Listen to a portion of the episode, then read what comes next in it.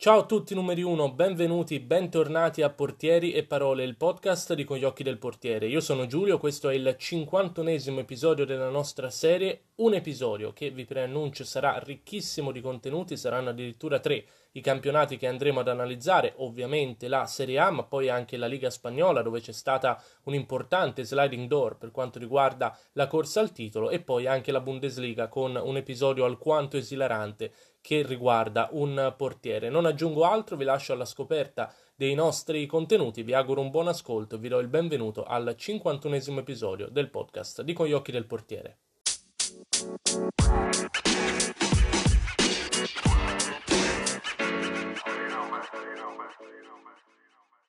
E cominciamo proprio dalla Liga Spagnola, dove, come vi dicevo, è andata in scena una giornata che potrebbe essere decisiva per le sorti della corsa al titolo in Spagna, corsa al titolo che eh, in questo momento coinvolge e direi anche in modo definitivo Real Madrid e Atletico Madrid. Il Barcellona mi sembra leggermente fuori dai giochi ormai, quindi è un derby vero e proprio eh, quello per vincere il campionato spagnolo quest'anno. Cos'è successo? L'Atletico Madrid ha perso, non succedeva da un bel po', invece ha perso stavolta contro il Levante e il Real ne ha approfittato subito perché ha vinto di misura contro il Real Valladolid, eh, accorciando la distanza dall'Atletico e quindi dal primo posto a sole tre lunghezze. C'è da ricordare che l'Atletico Madrid ha una partita in meno da giocare, quindi virtualmente i punti di distacco potrebbero essere anche sei, però sicuramente eh, questa sconfitta dei Colchoneros con invece la vittoria dei Galacticos ha eh, riaperto leggermente il discorso per quanto riguarda il titolo eh, e i risultati che sono arrivati ci interessano particolarmente perché sono stati determinati in una buona percentuale da parte dei portieri. Partiamo dall'Atletico Madrid che ha perso 2-0 contro il Levante e Parliamo sempre di Oblak, di Ter Stegen, di Courtois, stavolta invece il protagonista è un portiere sicuramente meno famoso, sicuramente eh, meno sotto la luce dei riflettori ed è Cardenas del Levante che contro l'Atletico Madrid è stato assoluto protagonista. Dall'altra parte Oblak ha subito due gol francamente imparabili, mentre Cardenas è andato a fare più di un intervento importante, più di un intervento decisivo per eh, chiudere la porta ai assalti della squadra di Simeone, non subire gol e permettere al suo Levante di vincere la partita. I Colchoneros ci hanno davvero provato da tutte le parti, dalla distanza, da distanza ravvicinata, con Suarez, con tutti i loro interpreti di qualità, ma Cardenas aveva veramente abbassato la saracinesca e quindi meritava, merita una menzione nel nostro episodio di oggi perché è stato sicuramente uno dei migliori portieri dell'ultimo weekend di calcio internazionale. Dall'altra parte, grande prestazione anche di Courtois. Per dall'altra parte intendo ovviamente nell'altra partita di cui parliamo, quindi quella del Real Madrid contro il Valladolid, una vittoria risicata, sofferta di misura per il Real che ha vinto solo 1-0 eh, ma Courtois ci ha messo una bella firma su questa vittoria perché ha fatto delle parate veramente, veramente importanti in momenti focali della partita. Eh, nel primo tempo un intervento doppio su due tiri abbastanza centrali, per l'amor del cielo, però comunque ravvicinati e comunque molto vicini tra loro. Ciò significa che dopo il primo intervento Courtois si è dovuto subito rialzare, tornare eh, concentrato, pronto per respingere anche la seconda conclusione. E poi una grandissima parata nel secondo tempo, sempre sullo 0-0, praticamente c'è stata una sventagliata da una parte all'altra del campo di un giocatore del Real Madrid, eh, calibrata però malissimo, quindi questo pallone per orizzontale che attraversava l'area di rigore si è fermato a metà dell'area di rigore, ha cominciato a scendere più o meno all'altezza del dischetto, dove è arrivato un giocatore del Valladolid, per la precisione Orellana, che l'ha impattato al volo sparando un missile al volo da distanza ravvicinata circa 11 metri verso la porta. Per fortuna del Reale il tiro non era angolato, altrimenti dubito che Courtois avrebbe potuto fare qualcosa, il tiro era abbastanza centrale, però resta una super parata di Courtois perché ha avuto un senso del posizionamento straordinario. Voi considerate che il portiere del Real Madrid poteva essere in un momento di uh, scarico no? della tensione perché il pallone ce l'avevano i suoi ed era un possesso palla abbastanza tranquillo del Real Madrid. Improvvisamente invece questo possesso palla si è trasformato in un pericolo e quindi la bravura di Courtois è stata quella di uh, risintonizzarsi subito con l'azione, recuperare immediatamente la concentrazione e la posizione al centro della porta e poi agire di riflesso su questa cannonata di Orellana. Quindi da una parte Cardenas del Levante ha fermato l'Atletico Madrid, dall'altra Courtois ha aiutato a vincere il Real Madrid e quindi si riapre la corsa al titolo in Spagna che si preannuncia veramente avvincente tra le due squadre di Madrid.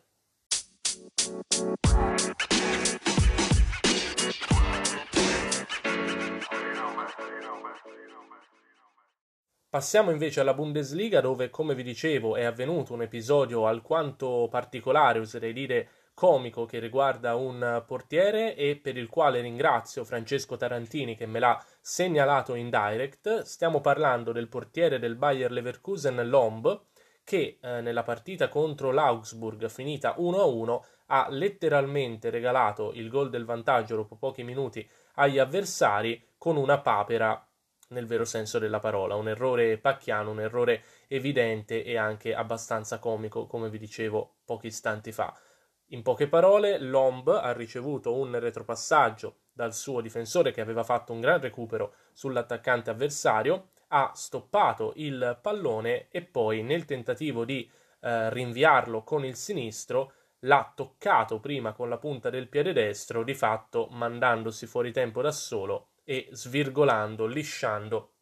completamente il pallone, permettendo dunque all'avversario Niederlechner, spero di averlo pronunciato bene, di avventarsi sulla sfera e depositarla in rete senza troppi problemi. Quindi un errore evidente eh, che certamente non ci fa piacere perché comunque da amanti del ruolo del portiere ci dispiace sempre quando un nostro collega commette un errore così evidente, un errore in generale, però insomma ehm, pensavo fosse giusto segnalarlo anche eh, per la particolarità dell'episodio. Per fortuna di Lomb poi eh, il Bayer Leverkusen è riuscito quantomeno a pareggiare la partita, quindi il suo errore eh, ha pesato comunque in modo significativo, ma non ha determinato una sconfitta, bensì almeno un, uh, un pareggio. Vi invito per concludere, come ha fatto Francesco, a segnalarmi in direct Ehm, degli episodi particolari, dei video, delle parate o degli errori che vi capita di vedere magari mentre scorrete i social o mentre guardate la televisione, così nel caso in cui io me li fossi persi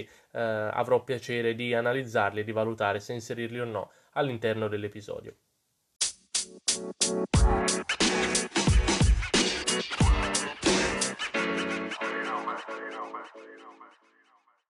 E come sempre per concludere l'episodio andiamo a parlare della nostra Serie A in un weekend che è stato dominato assolutamente per quanto riguarda le attenzioni, per quanto riguarda le attese, per quanto riguarda anche il responso del campo dal derby di Milano. Era un Milan-Inter fondamentale e decisivo come non se ne vedevano da veramente tanti anni eh, perché il Milan era secondo in classifica, l'Inter era prima in classifica, quindi i rossoneri avrebbero potuto effettuare un controsorpasso mentre l'Inter avrebbe potuto staccare la diretta concorrente. Eh, è avvenuto questo secondo caso, l'Inter ha vinto 3-0 eh, dominando la, la partita e ha staccato il Milan in testa alla classifica, ma protagonista assoluto del derby è stato Samir Andanovic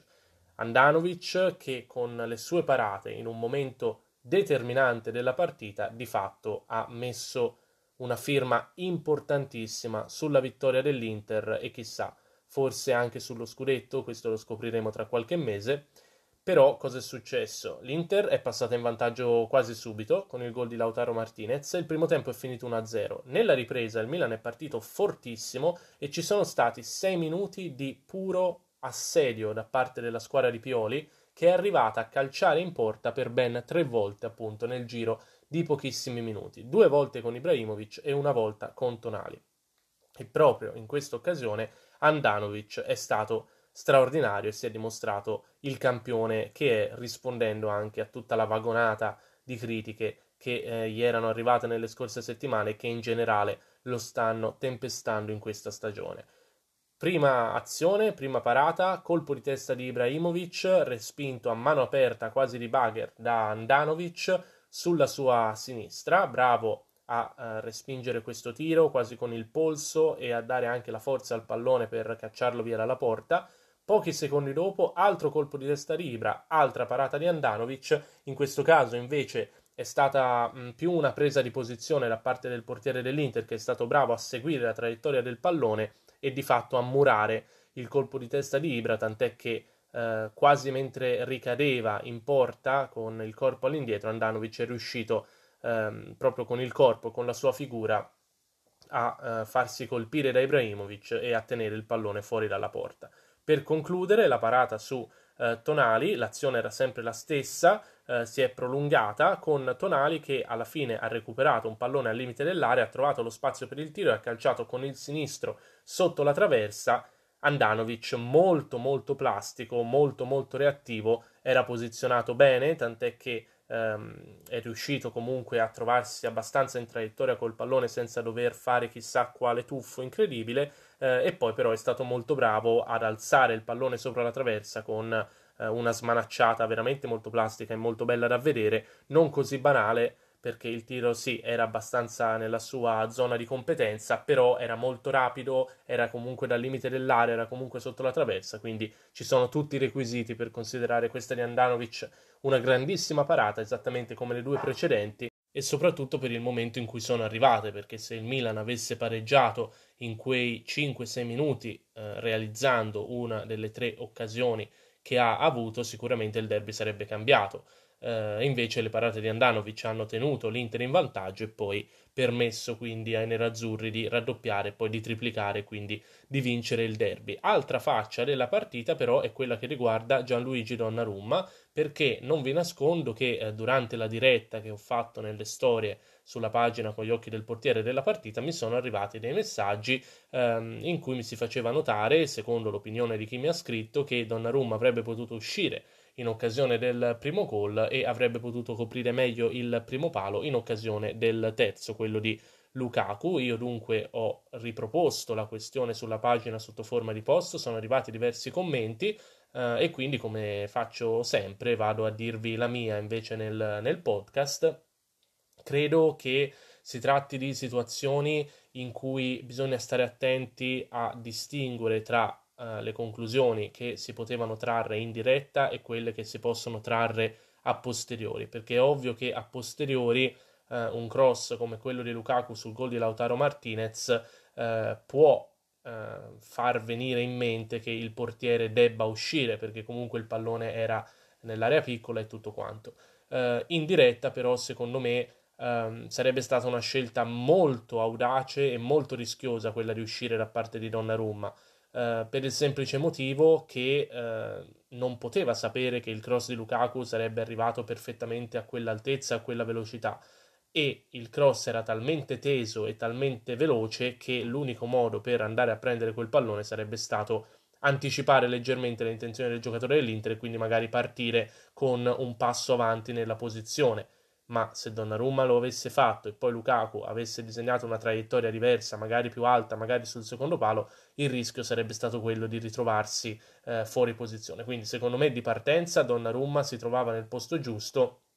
Bisogna anche sottolineare comunque che c'erano due difensori che potevano marcare Lautaro e nessuno dei due l'ha fatto. Quindi eh, poteva uscire sì, ma eh, non era così scontato e quindi non mi sento di dire eh, che Donnarumma ha delle responsabilità evidenti su questo gol, ancor meno sul gol di Lukaku, con il quale ho intavolato una discussione molto interessante con uh, un follower che mi ha scritto uh, in direct. Um, a riguardo del gol di Lukaku, io credo che Donnarumma potesse essere un mezzo passo in più a destra uh, per posizionarsi perfettamente sulla famosa bisettrice. Quindi, se dovessimo immaginare la bisettrice, ehm, in riferimento ovviamente alla posizione del pallone, Donnarumma al momento del tiro doveva trovarsi un mezzo passo in più a destra. Eh, detto questo, io credo che neanche con questo mezzo passo, quindi neanche con una posizione perfettamente corretta, forse sarebbe riuscito a prendere questo pallone perché il replay dal retroporta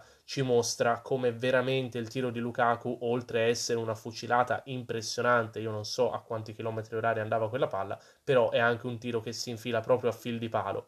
Uh, quindi diventa difficile anche parlare di palo del portiere, di primo palo in occasioni come queste. Uh, ovviamente non si può dire neanche che Donnarumma eh, si sarebbe dovuto posizionare ancora di più sul primo palo perché eh, se poi Lukaku incrocia oppure se non hai il tempo di incrociare perché sta arrivando il difensore e allora mettiamo che magari rientra sul destro, Donnarumma a quel punto si ritroverebbe completamente fuori posizione tutto sul primo palo, quindi non è pensabile che un portiere adotti una posizione pensando a quello che secondo lui l'attaccante farà. Ecco, è un tipo di previsione e un'ipotesi troppo azzardata e, e non si può fare. Il portiere deve prendere la posizione in base al, al pallone eh, la posizione giusta e poi dopo quello che succede, succede. In questo caso è successo che Lukaku ha sparato una fucilata nell'angolino e quindi diciamo che probabilmente non è stata la miglior partita di Donnarumma, c'è stata anche una parata nel primo tempo in cui ha lasciato un po' lì il pallone e poi Lautaro lo ha graziato, però da qui a dire che Donnarumma ha delle evidenti responsabilità sui gol dell'Inter, secondo me ci passa veramente veramente tanta acqua sotto i ponti. Chiudiamo questo episodio con una menzione particolare che riguarda Gianluigi Buffon. Io ho già dedicato un post sulla pagina, era doveroso, ma ci tengo a parlarne anche nel podcast perché scendendo in campo nel 3-0 della Juve al Crotone ieri sera, Gigi Buffon ha raggiunto quota 654 partite giocate, diventando così il giocatore con più presenze di tutti i tempi nei top 5 campionati europei, quindi ennesimo eh, record eh, raggiunto da Buffon che sta entrando, è già entrato e rimarrà per sempre nella storia del calcio e a maggior ragione nella storia del ruolo del portiere. Tra l'altro mi sono piaciute molto le sue dichiarazioni nel post partita. Buffon ha detto eh, i record mi inorgogliscono, però l'importante è che a questi record io ci arrivi saltando e non strisciando e di fronte alla domanda classica che gli avranno fatto centomila volte sul suo futuro, lui ha risposto che valuta i suoi salti settimana dopo settimana, quindi eh, no, non pensa molto in là nel tempo, ma valuta volta a volta e eh, ha, ha ammesso che sarà lui il primo a dire basta non appena vedrà che i suoi salti non saranno più buoni, non saranno più sufficienti. Quindi da parte di Buffon c'è una grande consapevolezza dei propri mezzi, lo dimostra anche sul campo che in Serie A e in quel ruolo che sta occupando ora la Juve ci può stare benissimo, quindi da amanti del ruolo e da amanti di questa leggenda non può che farci piacere continuare a vederlo in campo ogni tanto.